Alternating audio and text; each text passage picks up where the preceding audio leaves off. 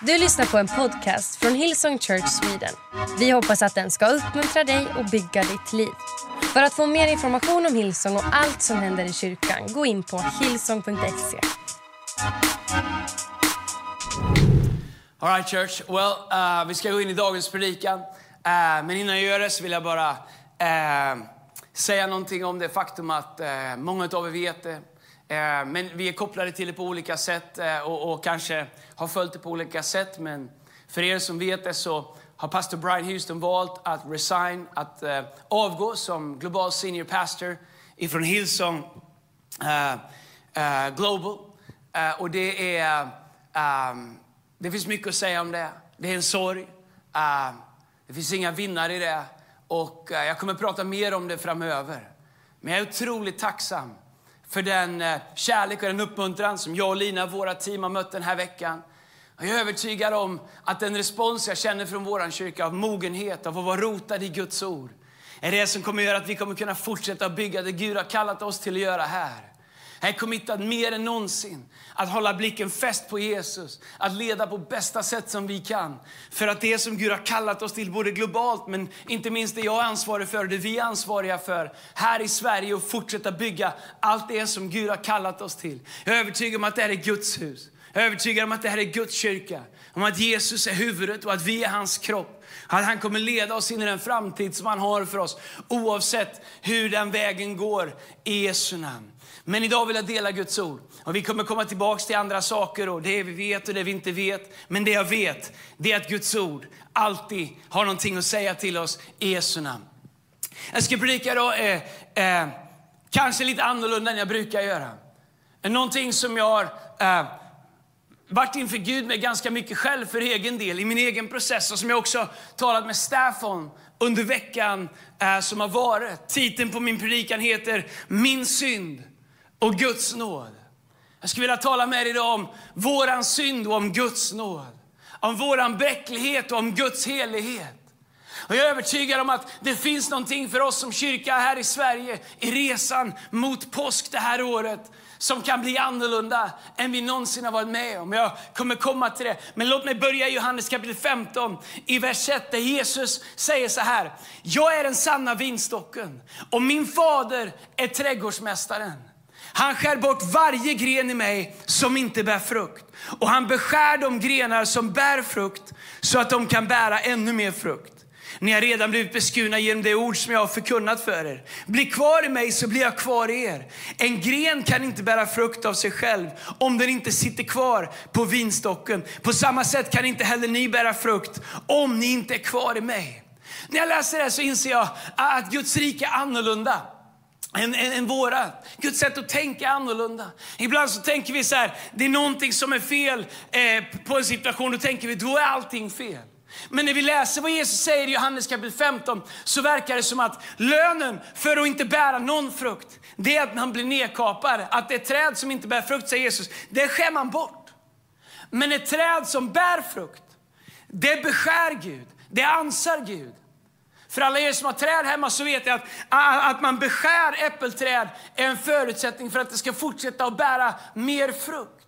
Och om ett träd säger jag vill inte bli beskuren, jag vill inte att någon rör mina grenar, jag vill inte att någon eh, liksom gör någonting med, med, med mina döda grenar, så kommer ett träd till slut bära frukt. Därför så är det viktigt att förstå att ibland när Gud låter kniven gå i våra liv på sitt kärleksfulla sätt, även om det ibland känns, så är det för att Gud säger det finns frukt i ditt liv och det finns potential till mer frukt i ditt liv.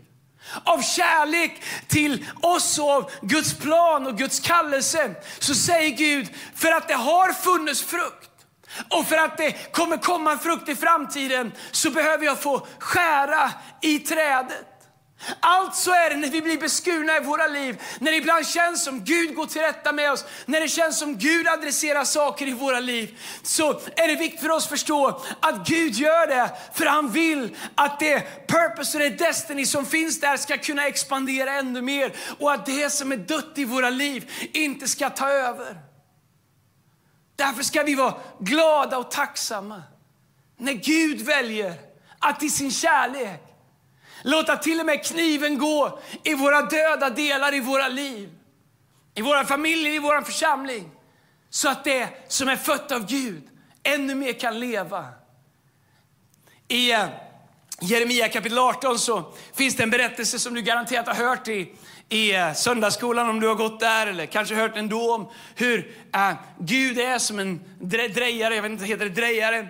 Och, och, och, och, hur Jeremia kommer dit och han ser att Gud drejar och liknelsen om, om det som drejaren, leran går sönder så börjar äh, krukmakaren varsamt om igen. Och det är en fantastisk berättelse om Guds nåd och Guds upprättelse och Guds tålamod i våra liv. Men vet du, det finns också något annat i den berättelsen som är kopplat till Johannes kapitel 15. Och jag läste den här veckan och jag har funderat på det. Och faktum var att jag fick ett ord i söndags, någon som kom och sa det här till mig. Helt random. Jag vet inte om du någonsin har varit med att en person som du tänker, du kanske inte tänker att de ska komma och ge dig ett profetiskt tilltal.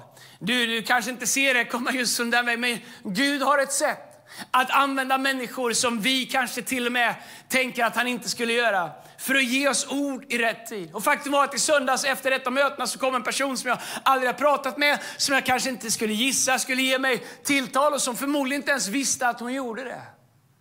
När hon börjar prata om att hon drejar och börjar förklara vad det är som hände med leran. I, i, i, I eh, Jeremia kapitel 18, vers 1 så står det, Herrens ord kom till Jeremia. Gå ner till krukmakarens hus så ska jag tala till dig där. Jag gick till krukmakarens hus och såg honom i arbete med sin drejskiva. Men krukan som han höll på att forma med sina händer misslyckades.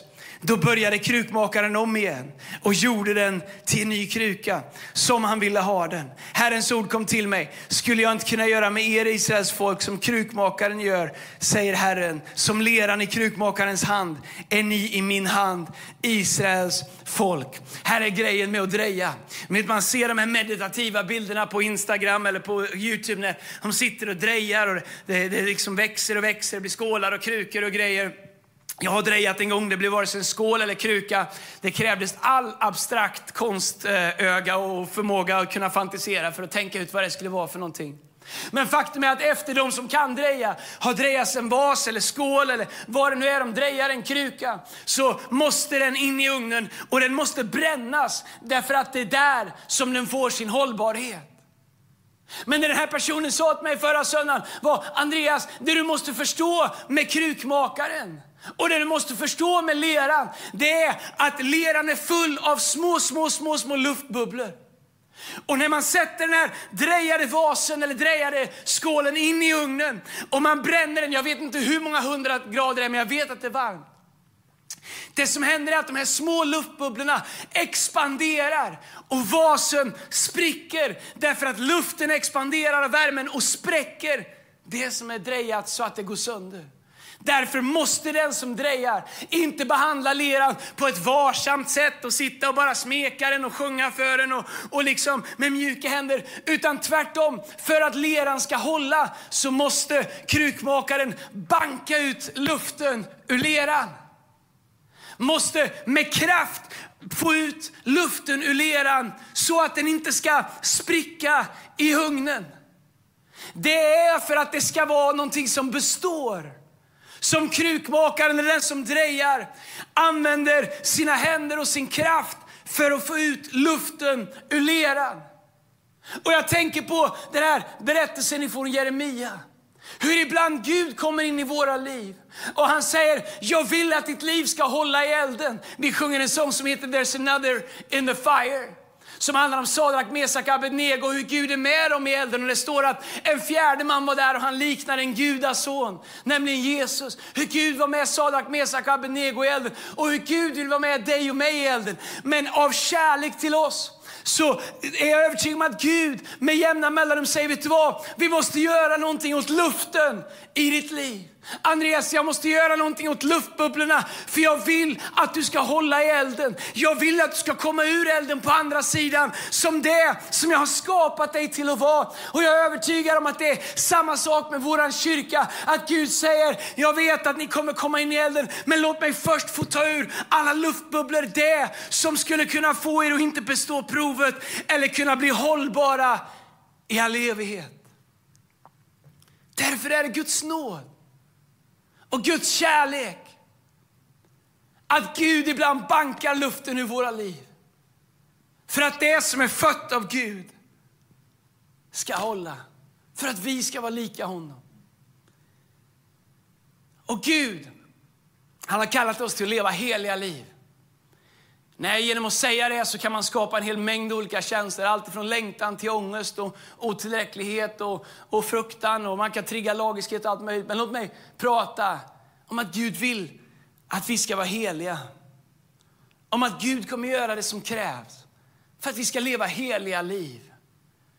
Och den nåd som Gud ger oss och den tid som Gud ger oss för att låta det som i våra liv som inte behagar honom få bli som luft som lämnar våra liv. Så att våra liv håller för Guds helighet.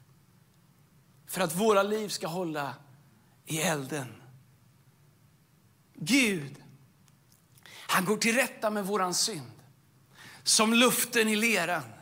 För att vi ska hålla i elden, för att vi ska hålla. För att vi ska kunna bli det som Gud har tänkt. Och I Hebreerbrevet kapitel 12, vers 1 så uppmanar författaren oss när han skriver, när vi nu har en så stor sky av vittnen omkring oss, låt oss därför lägga bort allt som tynger oss och särskilt synden som snärjer oss så hårt och löpa uthålligt i det lopp som vi har framför oss. Problemet när vi pratar om synd är att det är så enkelt att börja titta på synd hos andra. Och synd, om man skulle definiera synd, så är synd allting som skiljer oss från Gud. Allting som inte är Guds vilja. Allting som, så, som vi borde ha lämnat till Gud. Men, men, men, grejen med synd och, och kanske grejen med synd och kyrkan är att vi har varit så duktiga på att titta på andra synd. Därför att andra synd får oss så lätt att känna oss lite bättre. Men en sak som jag upplever att Gud har gjort i mitt liv den här veckan, medan jag ser saker och ting som uppenbarligen är synd som Gud dealar med, till och med i vår kyrka, så är min viktigaste fråga inte att förstå och kunna allting, utan den viktigaste frågan för mig är att säga Gud, vart finns det synd i mitt liv? Att det är profetfinger som vill peka på allt annat, att det får krökas och peka på mig och säga Andreas, vart? Finns det synd i mitt liv? Vart finns det synd i mitt liv? Vart vill Gud göra mig helig? Därför att faktum är att när vi läser Bibeln och vi ser alla som Gud använder, så ser vi att människor som Gud använder är syndare. När det finns ingenstans man kan använda ett enda bibelord som en ursäkt för synd. Synd är synd, det är fel. Vi behöver lämna det, omvända det och låta Gud få arbeta bortom luftbubblorna i våra liv. Men vi ser ändå i Bibeln att om vi skulle klippa ut och klippa bort alla människor ifrån Bibeln som Gud använde, som hade synd i sitt liv. Om vi skulle klippa bort alla dem i Bibeln, då skulle den här boken bli väldigt tunn. Det skulle inte vara mycket kvar i den här Bibeln. Faktum är att det är bara de första två kapitlen som är utan synd. Fram till Adam och Eva äter av trädet. Från det ögonblicket så är det här en bok med människor som Gud använder, upprättar, omvänder, konfronterar, helgar och, och liksom sänder som i grund och botten kämpar mot synden i sitt liv. Men Gud har sen tredje Mos, äh, andra Mos, första Moseboks tredje kapitel, eller sen slutet på andra Mosebok när vi går vår egen väg. Gud har sedan dess arbetat på en redemption story. Gud har sedan dess jobbat med upprättelsen av mänskligheten. För att sätta oss fria ifrån syndens konsekvenser i våra liv. Jag inser att söndag förmiddag och du är i kyrkan och jag pratar om synd och du tänker, vad är det här? Well, du vet att eh, det kommer sluta bra, så eh, men grejen är att Guds plan och Guds vilja, det är att få ut synden ur våra liv. Och få in Guds helhet i våra liv. Och jag inser när jag läser om Israels folk att det var mycket lättare för Gud att få Israels folk ut ur Egypten än vad det var för Gud att få Egypten ut ur Israel. Därför att så fort han fick Israels folk ut ur Egypten så ville man tillbaks in igen. Vid Röda havet sa man det var bättre i Egypten, där hade vi åtminstone bröd. Man, vid första tillfället så byggde man en guldkalv och började tillbe istället för Gud. Man klagade, man knotade och Gud hade, han använde Mose för att få Israels folk ut ur Egypten. Men han var tvungen att låta en hel generation dö i öknen för att han kunde inte få Egypten ut ur Israels folk. Inte ens för Mose. Och jag tänker, vad ska till för att Gud ska få Egypten ut ur mitt liv? Vad ska till för att jag ska kunna bli och vi ska kunna bli det som Gud djupast sett har kallat oss till. Det liv som Gud har för oss. Det, den, den efterföljelse och den helhet som Gud har för oss. Och jag, jag ser, och mig prata om Guds helhet lite grann i, eh, inte sant med Mose. Mose får man ändå säga ganska, han är bra, han har egna böcker i Bibeln, han ger mycket bra, Gud utväljer honom, Gud använder honom. Och, och när vi läser om Mose ser vi att Mose han möter Gud i en brinnande buske. Han pratar med Gud, han hör Gud. Det har jag aldrig gjort, jag har pratat med honom, jag har aldrig hört om mina öron vad jag vet. Jag har definitivt aldrig sett honom i en brinnande buske. Jag har tänt eld på mycket i mina dagar, I love it. Men det är inte så att jag har stått och pratat med Gud brinnande i en buske. Men Mose har mött Gud, han har sett Gud, han har haft en encounter med Gud. Han har sett Gud göra mirakel mirakler. Han har sett Guds mirakler. Han har kastat ner sin stav på marken och sett hur den blev en, en orm. Och Gud säger ta ormen i svansen eller stjärten. Jag vet inte vart svansen börjar på en orm. Men han sa ta den där längst bak, lyft upp den. Och när han gjorde det så blev det en stav igen. Och det var den staven som han delade Röda havet med. Han har sett hur Gud sa till honom, Mose stick in din hand innanför västen och dra ut den igen. Och när Mose gjorde det så var hans hand spetälsk. Och Gud sa stoppa in den igen. Och Mose gjorde det igen och drog ut den och hans hand var hel. Han har sett miraklet om hur han tar sin kopp och häller upp vatten från Nilen på marken och hur det blir blodfärgat. Han har sett Guds mirakler. Han har följt Gud och nu har han gått till sin svärfar för att hämta sin familj för att gå mot Egypten. Och sen så när han går och lägger sig en kväll så säger Bibeln att efter alla de här sakerna Mose varit med om så kommer Gud för att döda Mose. Det är sant. En natt bestämmer sig Gud för nu ska jag döda Mose. Man tänker, är Gud helt ambivalent? Vi kan läsa om det i Andra Mosebok kapitel 4. Vers 24 där det står, vid ett nattläger under resan kom Herren mot Mose och ville döda honom. True story. Kom ihåg gamla testamentet? finns ingen nåd, bara lag. Då tog Sipora en flintkniv och skar bort förhuden på sin son och vidrörde fötterna med den och sa, du är verkligen min blodsbrudgum. Sen lät Herren honom vara. Detta med blodsbrudgum sa med tanke på omskärelse. Så i den här kontexten så hade Gud kallat Mose att omskära alla pojkar på den åttonde dagen. Abraham hade fått tilltalet ifrån Gud om omskärelse som ett tecken på ett förbund att man tillhör Gud.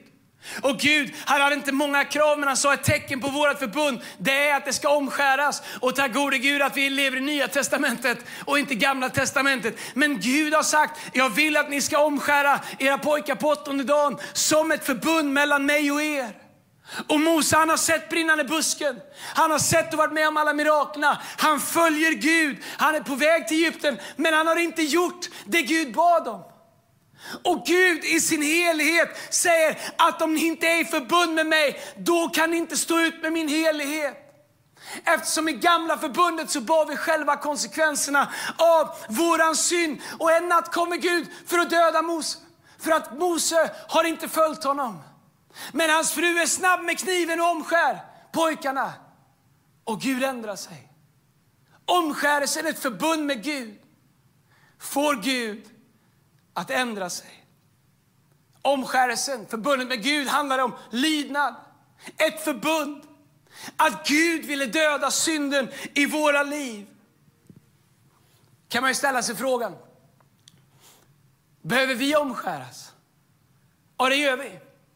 Och nu är det här ingen ny teologi och vi har ingen klinik, vi har ingen så här buss här utanför med en kö till alla till att bli omskurna efter. Men Faktum är att omskärelsen i Gamla Testamentet pekar på någonting i Nya Testamentet i våra liv.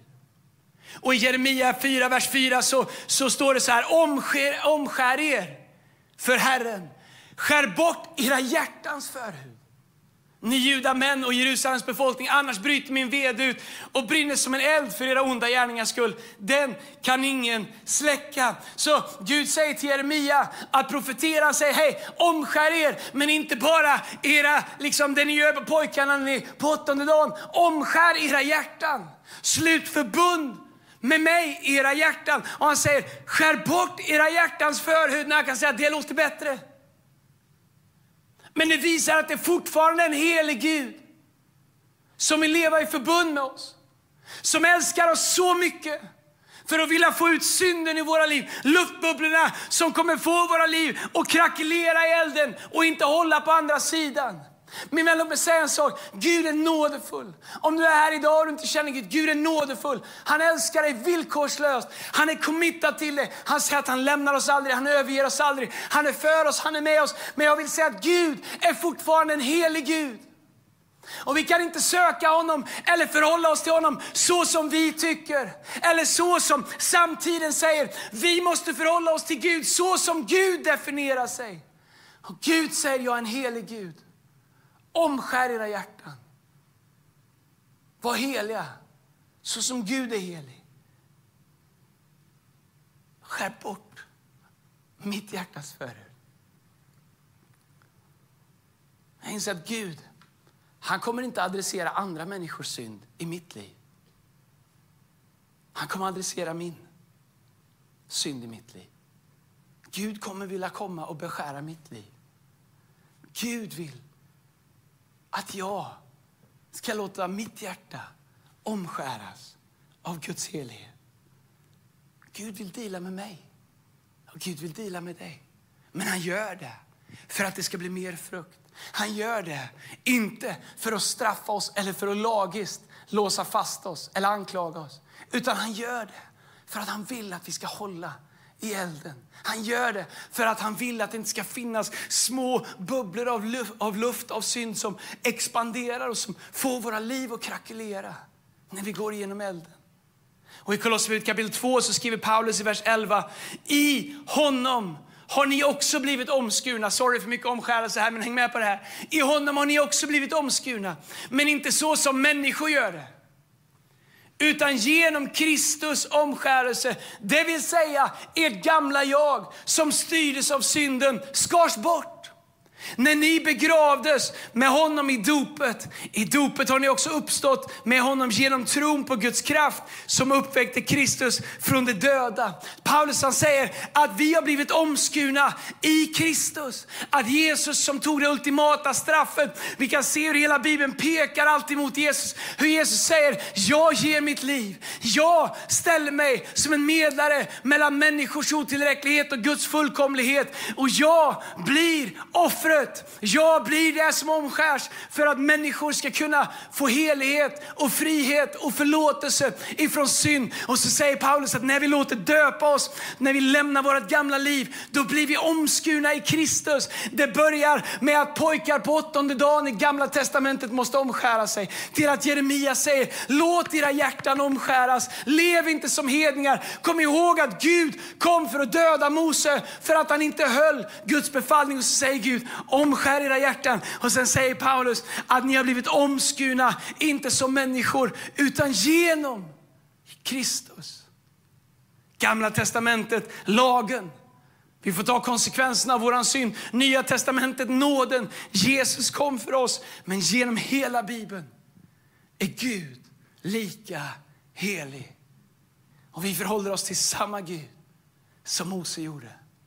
Men med det faktum att Kristus har kommit och gett sitt liv så att vi, inte genom gärningar, utan genom omvändelse, genom att låta Jesus själv få beskära våra liv så att vi kan bli mer lika honom. På så sätt kan vi bestå.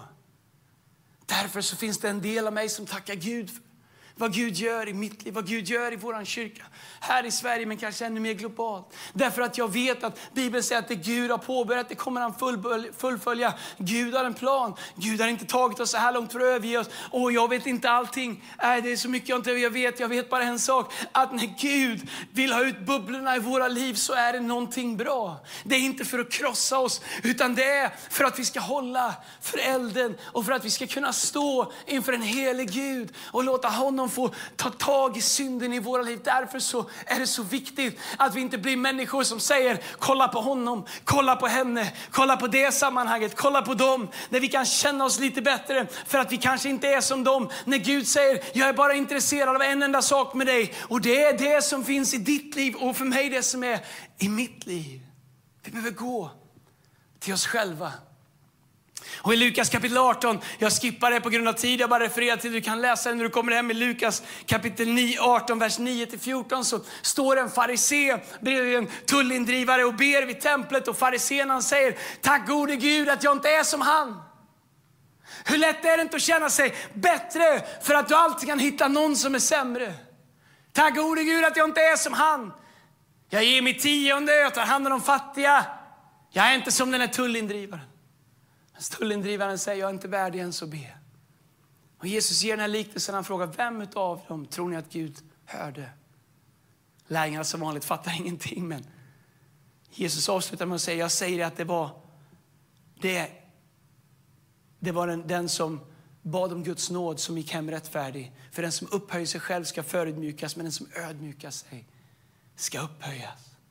Vad behöver Gud få göra i mitt liv? Vilka luftbubblor behöver ut i mitt liv för att behaga Gud? Jag tror att om vi bad Gud mer om att hjälpa oss med synden i vårt liv, då skulle vi ha betydligt mer nåd för andra människor. Men det faktum att vi gömmer vår egen synd, våra egna tillkortakommanden, gör att det är enklare ibland att peka på andra människor än att peka på oss själva och säga Gud, var barmhärtig mot mig. Gud, rena mig. Gud, var mig nådig. Låt mig få bestå provet. Låt mig bli renad. I uh, Matteus kapitel 7, vers, 7, uh, eh, vers 1 så står det så här. Döm inte, så blir ni själva inte dömda. För ni kommer att döma så som ni dömer andra. När jag läser det och ibland jag tittar på sociala medier eller jag lyssnar på mitt eget tal eller på människor runt omkring mig i den här världen. När Jesus säger döm inte så blir ni inte dömda. Alltså om jag lever dömande så kommer jag själv bli dömd. Hur då? Jo, döm inte så blir ni inte dömda, för ni kommer att dömas. Så som ni har dömt andra. Jag inser att jag kommer få stå inför Gud och göra räkenskap. Och Gud säger, hur ska jag döma dig nu då? På vilket sätt ska jag döma dig? Och så säger han, jag kommer döma dig så som du dömde andra. På det sätt som du tittade på andra människors synd, på andra människors tillkortakommande och, och fördömde och dömde dem. Det sättet kommer jag döma dig. Så går han vidare och säger, med det mått ni mäter ska det mätas upp åt er. Synd är synd, punkt.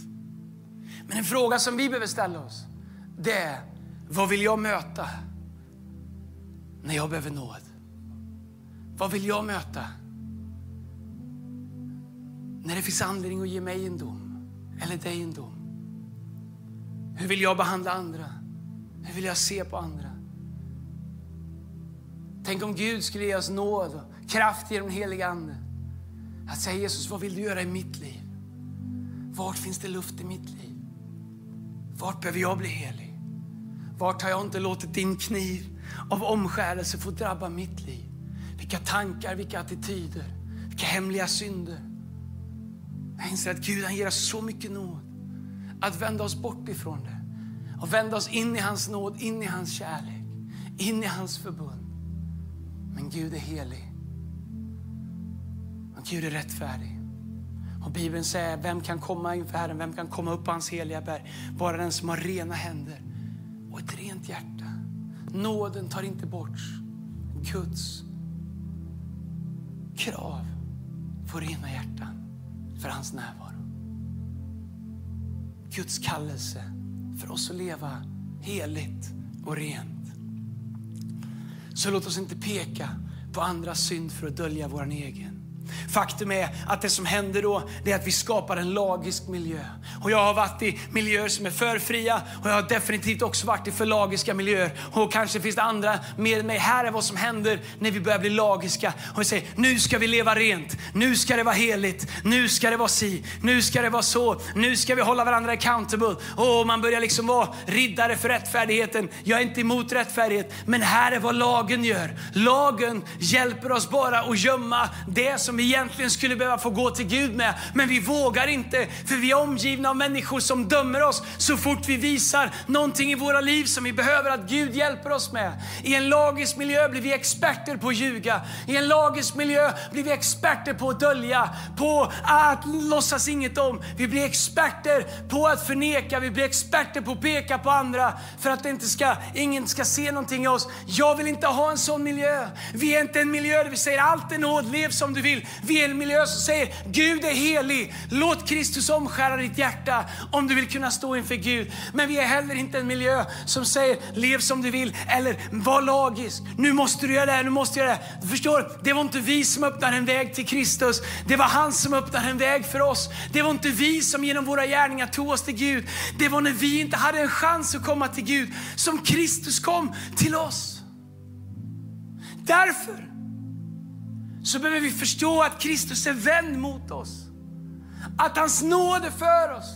Det är därför vi kan komma till honom med våran synd. Det är därför vi kan ärligt se oss själva i spegeln och säga Gud, visa mig vart i mitt liv du behöver beskära mitt liv. I en miljö där vi inser att det sätt som jag dömer kommer jag själv bli dömd. Och med det mått jag mäter upp kommer det mätas åt mig. Den nåd jag ger andra kommer jag själv få i mitt liv. Och när, äh, eh, I första Johannes kapitel 1, vers 9, när det står om vi bekänner våra synder är han trofast och rättfärdig så att han förlåter oss våra synder och renar oss från all orättfärdighet. Han säger att om vi bekänner våra synder, då är han trofast och han är rättfärdig. Så det är två saker jag tänker. Nummer ett, låt oss gå till Gud med det som är synd i våra liv. Det som är uppenbart, det som är hemligt, eller det som vi inte ens vet om, som vi behöver låta Gud få uppenbara. Men låt oss bygga en miljö där människor vågar gå med sina tillkortakommanden till Gud. För att vi inte är en miljö som slår till, eller som trycker till, eller som pekar, eller med självgoda hjärtan står som farisén och säger tack gode Gud att jag inte är som han. Tack gode Gud att mitt äktenskap inte är gungning. Tack gode Gud att jag inte har det problemet. Det står, för Gud är synd, synd. Det finns inga grader i helvetet. Synd är synd och det skiljer oss ifrån Gud. Men Guds nåd är densamma för alla. Jag drömmer om en kyrka där människor kan säga, vet du jag behöver Gud. Gud var mig nådig. Som tullindrivaren som kom där och insåg, jag räcker inte till, mitt liv räcker inte till. Men hans nåd är mig nog. Och Jesus säger, han gick hem rättfärdig, syndaren. Vet du, jag sa till Erik i, i häromdagen, jag sa till vårt pastorsteam i en gruppchatt som vi har. Jag tror att Gud vill göra någonting i vår kyrka. Det vill han alltid göra. Men jag tror att när jag, jag pratar om Sverige just nu. I påsk så har vi, är vi i Annedalskyrkan och Jönköping kommer komma dit. Vi kommer vara i Cirkus och Stockholm kommer vara där och Örebro kommer komma. Vet du, jag tror att Gud vill göra någonting i vår kyrka på påsk. Och jag är inte mycket för att rita kors i pannan och andra saker. Det finns ett kors och det gav Jesus sitt liv på. Jag behöver inget, ingen aska i pannan. Du förstår, våra yttre späkningar kommer inte få Gud att älska oss mer. Men det finns någonting i resan mot påsk som handlar om att gå inför Gud och ransaka sitt liv och fråga Gud, vart finns det saker i mitt liv Gud som du vill helga? Som du vill göra någonting med. Jag undrar vad som skulle ske om vi inte av fruktan eller av skuld eller av skam skulle gå till Gud och säga Gud, rädda mig. Utan om vi med frimodiga hjärtan, för att vi lever liv som bär frukt, skulle komma till Gud och säga Gud, var finns det synd i mitt liv som du vill dela med? Så att jag kan bli mer lik dig. Vart finns det luft i mitt liv? Som du vill få bort ur leran så att jag kan bestå i elden och bli det som du har tänkt och fullborda mitt lopp. Tänk om det skulle vara vår kyrkas längtan fram till påsk. Josua kapitel 3, vers 5 så står det, och Josua sa till folket, helga er, för imorgon ska Herren göra under bland er. Jag kan inte låta bli att känna att det är ett ord till vår kyrka för de som vill inför påsk. Låt oss helga oss, låt oss gå till Gud. Jag pratar inte om späkningar eller mänskliga övningar för att blidka Gud. Låt oss vända våra hjärtan till Gud. Låt oss gå inför Gud och säga Gud, jag vill bli mer lik dig. Vilken del av mitt liv har Kristi omskärelse ännu inte fått drabba? Vad har jag kvar för attityd? Vad har jag kvar för hemliga rum? Vad i mitt liv skulle få behöva bli mer lik dig så att din helighet kan bo i mig. Hur gör vi det? Och låt mig avsluta med första Timoteusbrevet kapitel 2, vers 1. I the message. Låt mig avsluta min predikan med det. Där det står så här. Paulus skriver till Timoteus om vad som är viktigt. Han skriver så här. The first thing I want you to do is pray. Pray every way you know how. For everyone you know. Han säger det första jag vill att du ska göra är att be. Be på alla sätt du kan. Uh, för alla som du känner. Pray especially for rulers and their governments to rule well so we can be quietly about our business of living simply in humble contemplation. This is the way of our Savior God. This is the way our Savior God wants us to live. Hur vill Gud att vi ska leva? Han säger the first thing I want you to do is pray. Kom inför Gud. Pray every way you know, every way you know, for everyone you know. Be, sök mig. If my people who are called by my name, krönikeboken, will humble themselves and turn from their wicked ways and pray, then I will surely visit the land. är Guds löften. Jag vet inte var du befinner dig. Jag vet inte hur det här träffar ditt liv. Om du känner skam och fördömelse, då har du hört mig fel. Men om du känner en längtan efter att säga Gud, jag vill gå till mig. Jag vill bli mer lik dig. Jag vill att din helighet ska vara i mitt liv. Jag vill inte behandla Jesus som en buffé där jag bara går och tar det jag vill ha och sätter ihop min egen kristendom. Gud, jag vill som Mose vara i förbund med dig. Jag vill ge mig själv till dig. Jag vill ha din helighet, jag vill ha din närvaro. Så beskär mitt hjärta, beskär mitt liv. Ta bort luften ur min lera så att jag kan bestå i elden, så att jag kan fullborda det du har kallat mig till och leva det liv som du har tänkt. Att påminnas om att med det mått vi mäter upp kommer det mätas upp åt oss. Därför så kan vi mäta upp generositet, nåd, förlåtelse, helighet, barmhärtighet. Så att vi får det i våra liv när vi behöver det. Jag ska sjunga en sång och den här sången så är det min bön att du skulle söka Gud. Den här sången heter Spirit Breakout. Helige Ande, bryt ut i mitt liv. För det är det vi säger idag. Gud, jag bryr mig inte om min granne. Jag är inte här för att säga vad min granne behöver. Gud, jag är här för att säga Gud, jag behöver dig. Jag vill bli mer lik dig. Jag behöver din närvaro. Jag behöver din helighet. Jag behöver att titta in i mitt eget liv och säga Gud, var behöver jag bli mer lik dig? Var behöver jag förlåtelse? Var behöver jag försoning? Var behöver jag omvändelse? Var behöver jag få se din kraft arbeta i mitt liv i Jesu namn? Så Fader, jag tackar dig för din nåd. Herre, jag tackar dig för din helighet. Jag tackar dig för din kärlek, Herre Jesus. Herre, jag tackar dig för att du gav ditt liv för att vi skulle kunna leva inför en helig Gud, rättfärdiggjorda genom tron på Kristus. Men jag ber idag Jesus att varje område i mitt liv och i våra liv, Herre Jesus, där vi inte behagar dig. Jag ber Herre Jesus, låt din Ande bryta ut där. Herre, lys på oss Herre med din nåd och din barmhärtighet. Led oss till omvändelse. Herre, jag deklarerar de här veckorna mot påsk, Herre. Herre, jag ber att vi som individer, att vi som kyrka skulle få upptäcka kraften i ditt ord. Att om vi helgar oss idag, då ska vi få se dig göra under imorgon. Herre, jag deklarerar att någonting kommer ske i påsk, Herre. Någonting av din närvaro, någonting som vi inte har sett, Herre. Någonting som vi inte visste, någonting som du har förberett. Men Herre, vi hör din kallelse och vända oss till dig. Herre, vi hör din kallelse och omvända oss från våran väg och följa din helighet. Herre, vi hör din kallelse om att be, om att söka dig så att vi kan följa dig, så att ditt rike kan komma, så att din vilja kan ske, så att det kan bli i oss och hos oss som det är i himmelen. I Jesu namn vi ber. Kom vi sjunger tillsammans i Jesu namn. Du har lyssnat till en podcast från Hillsong Church Sweden. Om du vill veta mer om vår kyrka eller om våra söndagsmöten surfa in på hillsong.se.